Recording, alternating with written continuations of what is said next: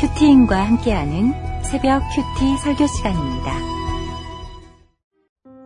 그들이 전에 맹인이었던 사람을 데리고 바리새인들에게 갔더라. 예수께서 진흙을 이겨 눈을 뜨게 하신 날은 안식일이라. 그러므로 바리새인들도 그가 어떻게 보게 되었는지를 물으니 이르되 그 사람이 진흙을 내 눈에 바르며 내가 씻고 보나이다 하니 바리새인 중에 어떤 사람은 말하되 이 사람이 안식일을 지키지 아니하니 하나님께로부터 온 자가 아니라 하며 어떤 사람은 말하되 죄인으로서 어떻게 이러한 표적을 행하겠느냐 하여 그들 중에 분쟁이 있었더니 이에 맹인되었던 자에게 다시 묻되 그 사람이 내 눈을 뜨게 하였으니 너는 그를 어떠한 사람이라 하느냐? 대답하되 선지자니이다 하니. 유대인들이 그가 맹인으로 있다가 보게 된 것을 믿지 아니하고 그 부모를 불러 묻되 이는 너희 말에 맹인으로 낳았다 하는 너희 아들이냐? 그러면 지금은 어떻게 해서 보느냐? 그 부모가 대답하여 이르되 이 사람이 우리 아들인 것과 맹인으로 난 것을 아나이다. 그러나 지금 어떻게 해서 보는지 또는 누가 그 눈을 뜨게 하였는지 우리는 알지 못하나이다. 그에게 물어보소서. 그가 장성하였으니 자기 일을 말하리이다. 그 부모가 이렇게 말한 것은 이미 유대인들이 누구든지 예수를 그리스도로 시인하는 자는 출교하기로 결의하였으므로 그들을 무서워함이로라. 이러므로 그 부모가 말하기를 그가 장성하였으니 그에게 물어보소서 하였더라. 어제부터 우리는 예수님이 만나주신 한 맹인을 보고 있습니다. 이 한 사람, 맹인의 상황이 좀 어떻게 잘 읽어지십니까? 이 맹인의 인생이 참 내 인생과 같네 하는 그런 어, 마음이 드십니까? 큐티를 하는 사람은 그 어떤 인물과 그 어떤 사건이 나와도 어, 절대 다른 사람의 이야기로 읽지 않습니다. 강 건너 불구경이 아니라 하나님이 오늘 나에게 주시는 내 이야기로 읽고 내 죄를 보면서 회개하고 적용하는 게 큐티죠. 어제에 이어서 오늘도 어, 예수님을 만나 인생이 달라지고 있는 이 한 사람, 맹인의 이야기를 볼 텐데요. 우리 말, 오늘 말씀 앞에선 우리 모두가 육적 상처를 치유받게 될 뿐만 아니라 주님을 제대로 바라보는 영적인 시력과 시각도 얻어가면 좋겠습니다. 어제 본문에서 맹인은 어, 예수님을 만나 새 삶을 선물 받습니다. 날 때부터 맹인인 사람이 처음 세상을 본다는 것. 과연 어떤 느낌일까요? 제가 표현할 수 있는 이 세상 그 어떤 놀라움과 경이로움으로도 설명이 안 되는 그런 느, 느낌일 것 같아요. 하늘을 나는 기분? 왜냐하면 이 시력이라고 하는 것은 정말 돈을 억만금을 줘도 인간이 만들어낼 수도 돈 주고 살 수도 있는 것 없는 것이니까 말이죠. 그런데 뭔가 이상합니다. 이 맹인이 눈을 떴다는 이 아름다운 소식이 들리게 되었던 것 아닙니까? 그렇다면 동네 잔치가 열렸어야죠. 정말 행가래를 쳐주었어야 할 이 상황 아닙니까? 그런데 이웃 사람들의 표정이 왠지 모르게 다 굳어 있습니다. 뭔가 심상치 않음을 맹인도 느꼈을 것 같아요. 만약 내, 제가 딱 그 상황 속에서 이 맹인이었다면 전 정말 이렇게 좀 상처를 받았을 것 같아요. 평소엔 제가 맹인이었을 때는 동전도 주고 또 불쌍하다고 동정도 해주었던 이 동네 어른들의 태도가 싹 바뀌어서 이해할 수 없는 그 차가운 눈빛으로 나를 지금 적대적으로 보고 있으니까요. 내가 괜히 눈을 떴어. 전, 전 정말 울어버렸을 것 같아요. 우리도 그렇습니다. 이 상처는 잘 모르는 사람에게는 잘 받지 않습니다. 에이, 똥 묻었어. 하고 툭 그냥 털어내고 맙니다. 오히려 상처는 나와 가까운 사람, 내가 기대했던 사람, 나에게 잘해줬던 바로 그 사람에게서 생기는 것이죠. 그만큼 이 데미지가 큰 것입니다. 그리고 그 상처 중 어떤 것들은 평생을 가기도 합니다. 오늘 본문에 등장한 맹인은 말하자면 오늘 본문의 전반부는 신앙 공동체에서 후반부는 부모에게서 이 상처를 받았을 법합니다. 그런데 저와는 다르네요. 이 맹인은 상처를 상처되게 두지 않고 빛이신 예수님께로 나아갑니다. 어떻게 그리할 수 있었을까요? 오늘 말씀을 통해 함께 묵상하고 우리도 적용점을 찾아가 보도록 하겠습니다. 상처뿐이 내 인생이 빛이신 주님을 만나면 첫 번째로 분쟁을 종식시킬 증인으로 살게 됩니다. 13절 말씀입니다. 그들이 전에 맹인이었던 사람을 데리고 바리새인에게로 바리새인들에게 갔더라. 먼저 여기서 그들은 누굴 말하냐면 바로 동네에 살던 이웃 사람들입니다. 그런데 맹인이 눈 뜬 것을 기뻐하기는커녕 잔뜩 긴장해서는 마치 맹인을 범인과 같이 전에 이 맹인이었던 사람을 붙들고서는 바리새인들에게로 끌고 갑니다. 이미 논란의 중심에서 핫 이슈였던 예수님에 대한 소문을 미리 들어서였겠죠. 그리고 나서는 바리새인들에 의해 신문이 시작됩니다. 분위기가 험악했던 이유는 이 맹인의 눈을 뜨게 해주신 날이 안식일이었기 때문입니다. 그런데 이 본문을 가만히 보면요. 요한복음을 쓴 이 사도 요한은 어떤 분명한 의도가 있는 것 같아요. 제가 만약에 요한이었다면 스승님이었잖아요, 예수님이. 그럼 뭔가 불미스러웠던 어떤 일, 그런 일에 어떤 휘말렸던 그런 에피소드는 최대한 축소 내지는 좀 생략했을 것 같아요. 그런데 이 요한은 일부러 그날이 안식일이었다고 이렇게 밝혀버리고 있는 것, 있다는 거죠. 그리고 어젠 더 자세하게 좀 설명되어 있었는데 예수님이 땅에 침을 뱉어 진흙을 이겨서 눈에 발랐다고 했는데 이게 좀 원문 표현으로는 이 당시의 율법서에 그 워딩이 있는 그대로를 가져다 쓴 거라고 해요.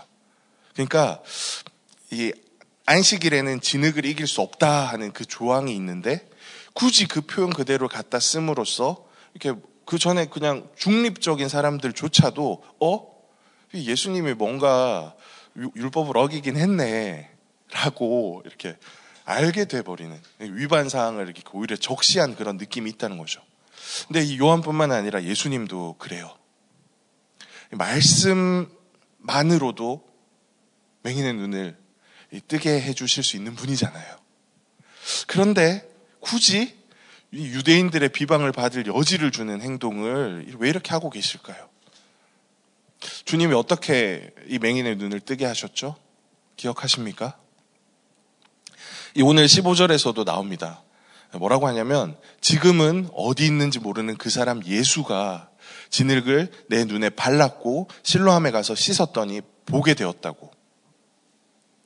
저도 민간요법 다들 이렇게 아시는 거 한두 가지씩 있으실 텐데 저도 기억이 있어요. 제가 이렇게 초등학교 취약도 하기 전에 모래사장에서 맨발로 놀다가 이렇게 깨진 유리를 확 밟았습니다. 그래서 이제 진짜 그 외갓집까지 피발자국을 남기면서 겨, 겨우 이렇게 간신히 집에 왔는데 부모님이 안 계셨어요. 근데 외할머니가 병원에 저를 데려가신 게 아니라 갑자기 이렇게 창고로 가시더니 장독대에서 된장을 꺼내가지고는 제 발을 이렇게 거꾸로 매달아서 거기 발에 된장을 붙이고 또 공구함에서 그 망치를 찾아와서는 망치로 제 발바닥을 막 이렇게 두들기셨습니다. 지금 생각하면 말도 안 되죠. 파상풍에 걸렸을 것 같은데 뭐 그 이후에 제가 병원 갔던 기억은 없는 걸로 봐서 잘 낫긴 나았던 것 같아요. 근데 어쨌든 예수님 시대에도 어떤 예, 그런 인식이 있었냐면 치매, 효능이 있었다고 그렇게 믿던 시대였다고 합니다. 그리고 유명한 사람의 침일수록 더 능력이 있어서 로마 쪽 초기 문헌에도 보면 황제가 침을 발라서 눈을 뜨게 했던 해주었다는 그런 기사가 또 있다고 합니다. 하여튼 논점은 예수님이 맹인만 조용히 만나 말씀으로 조용히 고쳐주신 게 아니었던 거죠. 이 주변 사람들이 다 그리고 이 맹인이 스스로 느끼기에 아 예수님이 지금 나를 치료하시는구나 이 치료 행위를 하시는 중이라는 것을 일부러 알게 하셨던 것입니다. 그리고 이 어디로 보내죠? 이 실로암 이 명소잖아요. 사람들이 많은 그곳까지 보내서 이 맹인이 눈을 뜨게 된 이 모든 전 과정을 최대한 많은 사람들이 볼 수 있도록 실시간 생중계로 이렇게 터트리셨던 것이죠. 확실히 의도가 느껴집니다. 그 이유가 무엇일까요? 불과 얼마 전 유대인들에게 돌을 맞을 뻔 하셨는데 왜 또 유대인들을 이렇게 자극하고 계시죠? 왜 이렇게 땅에 불을 던지시고 칼을 주시는 것일까요? 그 이유는 분명한 목적 때문입니다. 한 사람 맹인을 고쳐 주셨을 뿐만 아니라 이 기적이 예수님이 하나님의 아들이심을 드러내는 분명한 표적 되게 하시려는 목적이 있으셨던 것이죠. 요한복음이 계속 말하고 있는 것이 이것입니다. 예, 너희들이 말하는 그 아브라함도 모세도 다윗도 그렇게 기다렸던 그 메시아 그분이 바로 하나님이신 예수님이라고 말입니다. 그런데 바리새인들은 정말 듣지 않고 보지 않고 믿지 않기로 작정을 한 것 같습니다. 뭐 가진 것 없고 잃을 것 없는 맹인은 예수님을 믿는데요. 바리새인들은 기득권이 있으니 구원의 이 아름다운 소식이 들려도 믿지를 못하는 것이죠. 주일 말씀에 요람 왕도 그랬죠. 아. 그래서 이것이 결국 분쟁이 되고 맙니다. 당대 최고의 석학들이라는 사람들이 자기 생각, 자기 확신이 다 있으니 그렇습니다. 뭐냐면 이 예수님은 반드시 내가 원하는 어떤 어? 내가 바라는 어떤 그런 모습으로 오셔야 해 하는 것이 각자 다 있는 것이죠. 그런데 우리도 그렇지는 않습니까? 팔복도 좋지만 기복적인 모습으로 좀 나한테 은혜를 베풀어 주셨으면 좋겠어. 복을 주셨으면 좋겠어. 나를 건강하게 해주셨으면 좋겠어. 이런 그런 가치관이 예, 온전히 깨뜨려지지가 않고 또 내가 100% 죄인인 게 인정이 다 되지를 않으니까 평일과 주일 이원론이죠. 직장과 교회, 이 세상과 하나님 사이를 갈팡질팡하며 내 마음에 일원론의 안식이 없습니다. 분쟁으로 날마다 전쟁으로 안팎으로 이 분쟁이 일어나서 이 지옥을 살게 되는 것이죠. 그래서 내일도 나오지만 이 바리새인들은 결국 안 믿기로 작정을 해버립니다. 결국 욕을 퍼붓죠. 너는 그의 제자 해라. 난 모세의 제자 하겠다. 이렇게 선을 그어버리고 맙니다. 저는 이번 주 예, 주일 말씀을 듣고 제가 이 바리새인과 다를 것이 없음을 보고 너무 마음이 아팠습니다. 나는 옳고 너는 틀렸다 할 때 그 너라는 범죄에 하나님도 포함되어 있다는 걸 전혀 한 번도 생각을 해본 적이 없었는데 그 말씀을 듣고 있으니까 정말 맞는 말씀이더라고요. 저는 가난했던 어, 우리 집을 돌봐주시지 않는 그 하나님께 거절감을 느끼며 20대에 들어 10년 넘게 교회를 등지고 교회 욕을 하며 살았었습니다. 그땐 제가 피해의식에만 빠져서 전혀 깨닫지 못했었는데 지금 말씀 앞에 서서 생각해 보면 하나님이 틀리셨어요. 저를 이렇게 대하시면 안 되죠. 그걸 제 진짜 온몸으로 표출하면서 너무 건방지고도 완고하게 예수님을 핍박했던 사람이 저였음이 깨달아져서 참 회개가 되고 하나님께 되게 죄송한 마음이 듭니다. 저도 오늘 말씀에 이 바리새인들도 주일 말씀에 그 장군도 다 똑같은 것이죠. 보기만 하고 그것을 먹지는 못하리라. 그 심판을 자처했던 인생이 바로 저의 인생이고 이 바리새인들의 인생입니다. 목사님께서 믿지 않는 자는 예수님 옆에서도 안 믿는다고 하셨는데 저는 예전엔 그런 생각을 많이 했어요. 제가 예수님 시대에 만약에 살았다면, 예수님을 직접 봤다면, 전 절대 예수님을 못 박지 않았을 거라고 하면서, 진짜 예수님을 어떻게 뻔히 보면서도 예수님 못, 못 믿고 예수님을 괴롭히는 유대인들을 보며 진짜 어떻게 그럴 수 있어. 이 어리석은 놈들, 이 배은망덕한 놈, 쳐 죽일 놈들 이렇게 무시했었어요. 근데 이제는 제가 예수님 시대에 살면서 직접 예수님을 만났어도 제가 맹인이 아니라 이 바리새인의 이 클래스로 기득권을 누리고 살고 있었다면 이 고의로 눈을 감고 정말 귀를 막고 소리를 지르며 달려들었을 사람이 저이고 참 처죽임 당했어야 할 그 사람이 바로 저였을 거라는 게 저는 100% 인정이 됩니다. 17절 말씀입니다.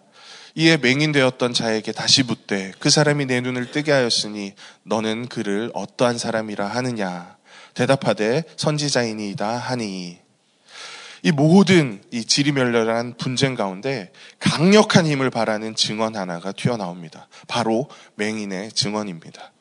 이 검사, 뭐 변호사, 판사 다 난다긴다 하는 사람이겠지만 법원에서 이 판결에 가장 결정적 역할을 하는 게 뭐죠? 바로 그 사건을 직접 본 증인의 증언이라고 했죠. 맹인은 뭐라고 예수를 고백하냐면 선지자라고 이렇게 고백을 하고 있어요. 그럼 우리는 뭐 그렇게 생각할 수 있죠. 하나님의 아들이 아니라 웬 선지자? 그런데 진짜 이 맹인의 믿음을 한번 보십시오. 정말 사상 초유의 속도로 무럭무럭 자라고 있는 중입니다. 좀 전까지만 해도 뭐라고 했냐면 예수라 이름하는 사람을 처음 만났다고 내가. 근데 지금 이렇게 예수님을 선지자라고 고백하는 것은 당시에 굉장히 오랜 시간, 거의 400년 이상 이 암흑기가 있었어요. 선지자가 없었습니다. 근데 그 시간을 지나서 하나님이 우리를 위해서 보내신 하나님의 사람이라는 의미로 이 맹인이 부여할 수 있었던 최고의 신앙 고백이 바로 이 선지자라는 고백이었습니다. 근데 또 내일은 또 달라져요. 너무 보면 감동입니다. 제가 스포는 안 하겠습니다. 내일 어떻게 고백하게 되는지 궁금하신 분들은 내일도 꼭 큐티를 하시고요. 묵상 질문 드리도록 하겠습니다. 옳고 그름의 굴레 속에서 분쟁하며 내가 옳음을 증명하려는 그런 피곤한 하루를 살진 않으십니까? 나는 피해의식을 보상받으려고 중독으로 나아갑니까? 내 죄를 보고 가족과 말씀 공동체로 나아가고 있으십니까? 내가 옳다 여기는 것이 예수님이 틀리셨다 하는 것과 동일하다는 것이 인정되십니까? 저는 저만 옳다 여기는 사람이었습니다. 교회 이제 20대가 돼서 그랬어요. 나 교회 너무 싫어. 거긴 욕심쟁이들만 있고 위선자만 있어. 이렇게 욕하면서 제가 모태신앙으로 태어났지만 정말 10년 이상을 방 속에 들여박혀서 술과 음란과 게임 중독으로 폐인 생활을 했었습니다. 그런데 이 건강이 뭐 나빠지는 거, 뭐 전두엽이 망가지는 거, 이 문제가 아니었어요. 더 큰 문제가 있었습니다. 바로 이 피해의식, 이 망상, 이 마음의 병을 얻었던 게 참 큰 문제였어요. 저는 좀 어떠냐면 항상 이렇게 이제 뭔가 최악을 생각합니다. 모든 경우에. 상대방이 이렇게 뭐 때로는 이렇게 별, 별 생각 없이 이렇게 말할 때가 있잖아요. 툭 이렇게 말하고 행동한 건데 저는 항상 거기에 의도가 있다고 생각합니다. 예를 들어서 누가 실수를 하면 그냥 실수한 거잖아요. 근데 저는 어떻게 생각하냐면 나 골탕 먹이려고 분명히 일부러 저랬어. 이렇게 생각하고 누가 이렇게 인사를 안 하면 못 봤을 수 있잖아요. 근데 봤으면 분명히 봤으면서도 나를 무시해서 일부러 인사 안 받는 거야. 라고 이렇게 생각을 하는 사람입니다. 여호람 왕이 혼자 잘났다고, 혼자 똑똑한 척을 하며 아름다운 소식을 오독하고 왜곡하여 뭐라고 하죠? 이 기만 전술이야. 유인책이야 했던 것과 제가 싱크로율이 100%더라고요.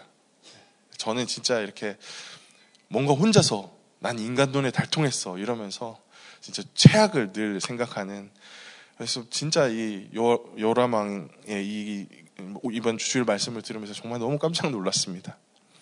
그러니 제가 진짜 주변 사람들을 너무 힘들게 합니다. 아내도 저 때문에 뭐라고 했냐면 제명에 못 살고 말라 죽을 것 같다 이렇게 했었는데 정말 100% 인정이 됩니다. 정말 숨을 못 쉬고 살았을 것 같아요. 막 참다 참다가 겨우 이렇게 한마디 하면 저는 이렇게 바로 관계를 끊어버리려고 이렇게 하니 진짜 아내가 그렇게 생각했어. 너무 깨지기 쉽고 약한 이 사람 어? 참 이렇게 아내 싸움도 못 걸고 이 아내 속만 정말 시커멓게 말라 삐뚤어져 갔을 그런 시간들이 있었을 것 같습니다. 다른 사람들에게도 마찬가지로 제가 얼마나 불편한 사람인지가 인정이 됩니다. 말은 안 해요, 제가. 맞서 싸우진 않는데 제가 속으로 딴 생각하고 있고 이 울그락불그락 하고 있다는 게 진짜 다 보였을 것 같습니다. 그러면서도 저는 내가 옳은데 또 그냥 내가 참는다. 하는 그런 식으로 이 착각을 하고 있으니까 불치병이 정말 따로 없는 것이죠. 차라리 소통을 하고, 어? 차라리 이렇게 싸움을 이렇게 하게 되면 문제가 드러나잖아요. 제가 뭐가 문제인지 이렇게 보게 되고 객관화가 될 텐데 저는 저 혼자 잘났다고 혼자 세상의 모든 피해는 나 혼자 다 본다고 이 코스프레를 하고 있으니까 점점 망상이 깊어져서 정말 집 밖에도 나올 수 없는 그런 사람이 되었습니다. 제가 어느 정도였냐면 제가 이렇게 도로를 못 걸어 다니는 정도였어요. 어디선가 도로에서 클락션 소리가 들리면 공항이 바로 왔습니다. 뭐 빵빵 이건 괜찮아요. 근데 이게 빵 이게 약간 뭐가 느껴지시죠? 분노가 느껴지시죠? 근데 그게 전 너무 심해서 이 3초 이상 빵 하는 소리가 이렇게 들리면 이 소리가 문제가 아니라 그 사람의 그 뭔가 이 언짢음과 이 분노가 저한테 하는 게 아니잖아요. 근데 저한테 이렇게 폭포수처럼 부어지는 그 느낌. 그리고 이렇게 공황이 오는 그 자리에서 주저앉아야 되는 어떤 그런 상황까지 이렇게 가게 되었습니다. 이 사람을 같이 살아가잖아요, 저희가. 근데 이 사람을 겪어내는 내공이 전혀 없는 것이죠. 우리는 어떻게 삽니까? 이 부대 끼고, 껴안고, 울고, 웃고, 생각과 이 마음의 살과 뼈가 부딪히고, 그래서 아프기도 하고, 또 아프게 하기도 하고, 그러다 싸매고, 또 싸매주고, 싸우면서도 또 뜨겁게 사랑하고, 용서하고, 용서를 구하면서 서로 품고 살아가라고 이 공동체를 주셨는데, 저는 영혼을 사랑하는 실력이 하나도 없고, 혼자 옳다고 여기면서 다른 사람의 삶엔 일도 관심이 없었던 저임을 고백합니다. 저는 옳고 그름으로 정말 나 상처받았다. 이것을 딱 이렇게 깔고 살았어요. 그리고 상처 안 받아야지 벽을 쌓고 이 숨어 지내면서도 어떻게 생각하냐면 난 그냥 성격이 이래.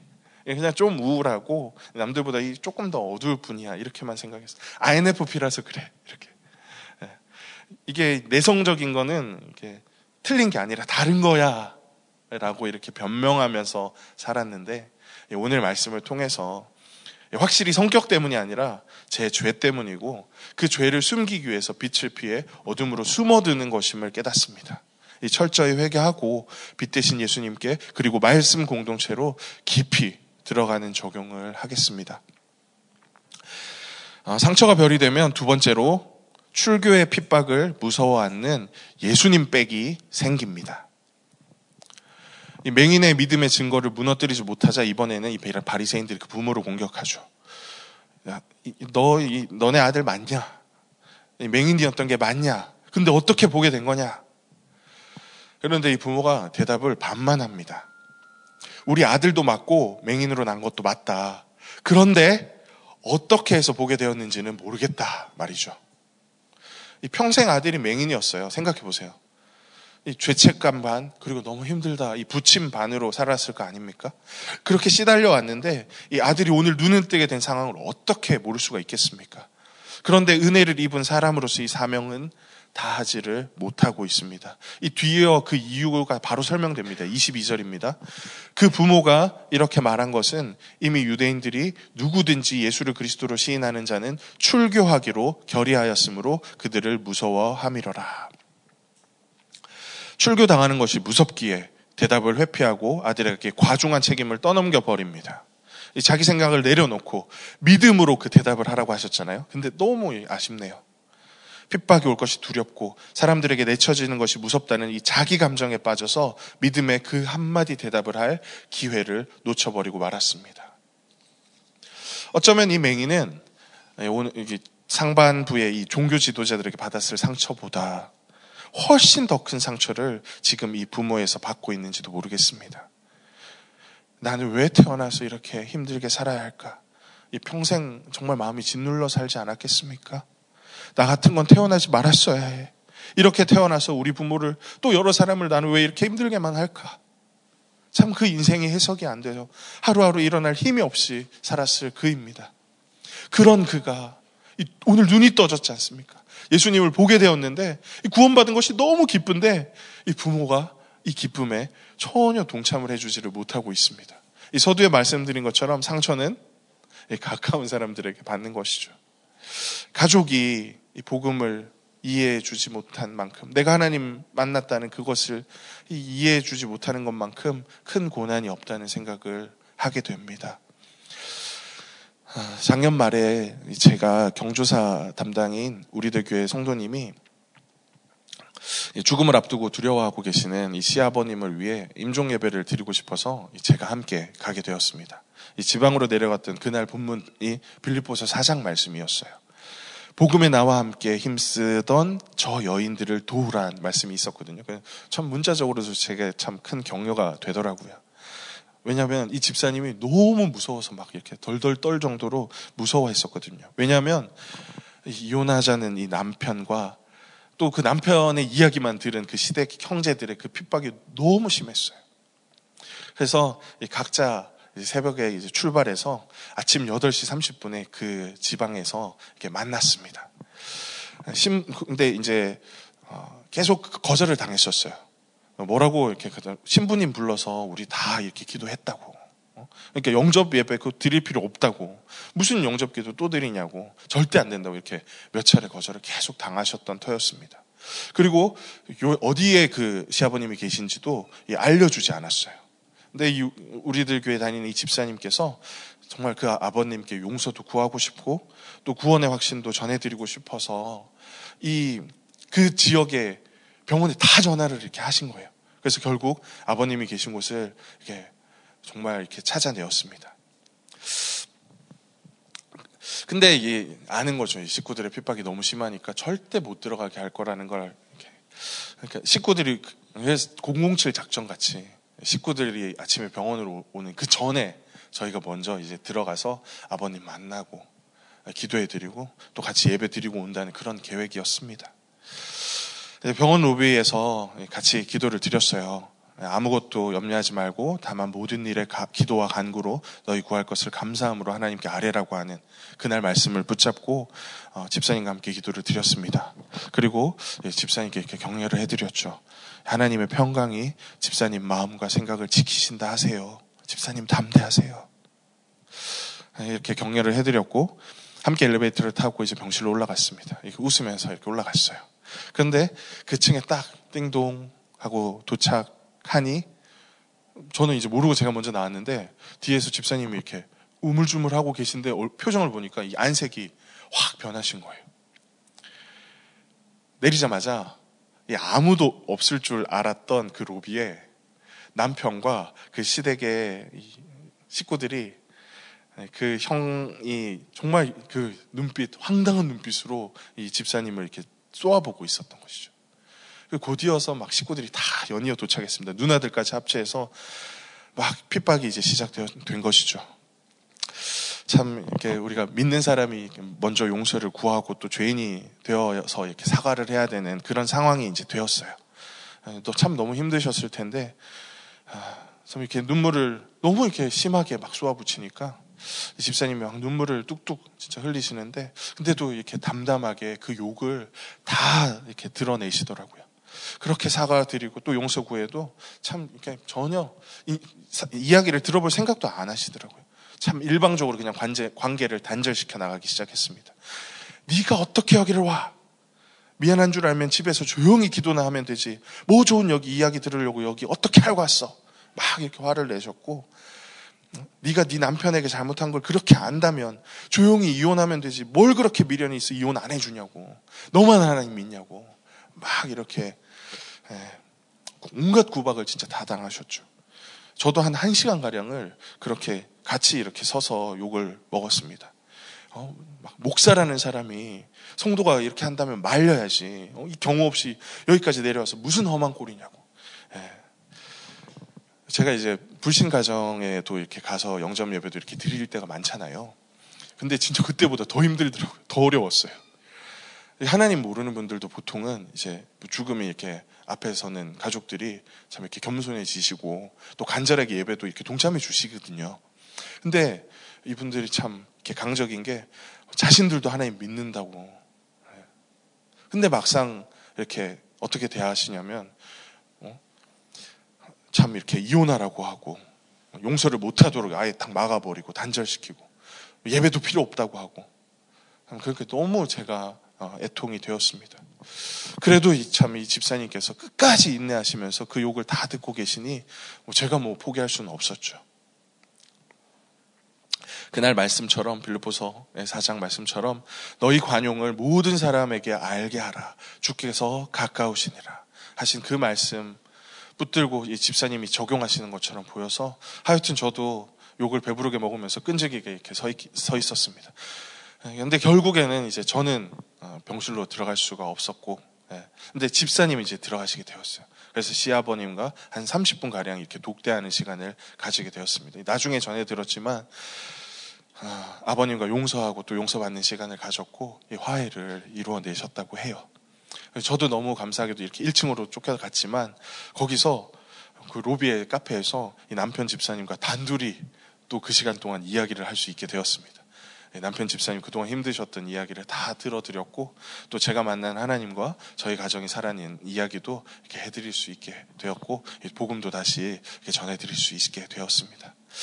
아, 성도님들 이 가정을 어, 기억하시면서 오늘 함께 기도해 주시면 감사하겠습니다. 이 여집사님께서는 우리들 교회에서 거룩을 향해서 그리고 빛이신 예수님을 향해서 점점 이렇게 눈을 떠가고 계신데 여전히 남편과 이 시댁 형님들에게는 죄인이 되어 있는 그런 상태셔요. 남편 집사님과 형님들에게도 구속사의 말씀이 들리고 이 집사님께서 만난 예수 그리스도의 그 아름다운 소식에 동참하게 되는 은혜를 주시고 정말 가정 중수와 용서가 이루어지게 해달라고 간절히 기도를 부탁드립니다. 이처럼 하나님을 믿는 사람들이 불신보다 더 힘들 수 있어요. 때론 다른 교회 다니는 형제들이 뭐 우리만 그렇게 유별나냐고 구박할 수 있습니다. 때론 믿는다는 그 친구들로부터 너만 예수 믿냐는 그런 조롱도 들을 수 있습니다. 이 안 믿는 사람들이면요, 몰라서 그렇다 싶어서 우리가 상처를 안 받잖아요. 근데 믿는다면서도 이 구속사가 아니라 세속사로, 이 팔복이 아니라 기복의 가치관으로 우리를 적대하면 정말 마음이 힘들고 어려워집니다. 저도 그런 분이 계세요. 가끔 명절에 만나는 작은 할아버지가 제가 그런 존재입니다. 할아버지 형제들 중 제일 장수하시고 계시고 또 제일 성공하셨던 분입니다. 아, 그 할아버지 댁에 갈 때마다 진짜 한 3시간씩 교회 욕, 또 자기 친구들 중에 목사가 있는데 말이지 하면서 이 목사 욕, 그리고 큰 교회 장로님이셨던 이제 돌아가셨지만 이 가장 큰 할아버지의 그 욕을 하시는 거를 막 진짜 3시간을 듣다 보면 멘탈이 탈탈 털려요. 그래. 진짜 그 마음이 진짜 듭니다. 그래, 마음대로 하세요. 네? 멸망하든 말든 마음대로 하세요. 당장 뛰쳐나오고 싶기도 합니다. 그런데 이번 명절에 아, 또 기회를 주신다면 이번엔 진짜 좀 더 담대하게 해보려고요. 가난한 저의 가정을 참 물질적으로 많이 도와주셨어요. 네, 그래서 제가 할 말을 못하는 게 있어요. 근데 어, 그뭐 지난번에도 이제 말씀드렸지만 이렇게 설교에 이제 나눔 했었는데 진짜 간신히 기도만 겨우 해드리고 이렇게 나왔거든요. 이번에는 제가 출교를 당해도 진짜 용돈을 못 받고 이게 쫓겨나는 한이 있더라도 에, 할아버지 그 남은 인생이 참 얼마 남지 않으셨거든요. 시간이 없잖아요.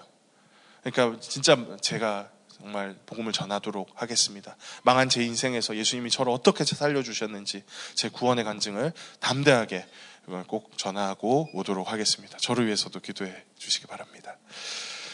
가족 전도가 안 믿는 분들 전도하는 것보다 진짜 100배 어렵습니다. 100배 더 칼날이 물방울 같이 깨어 있어야 하는 것 같습니다. 올해 구정이 얼마 남지 않았습니다.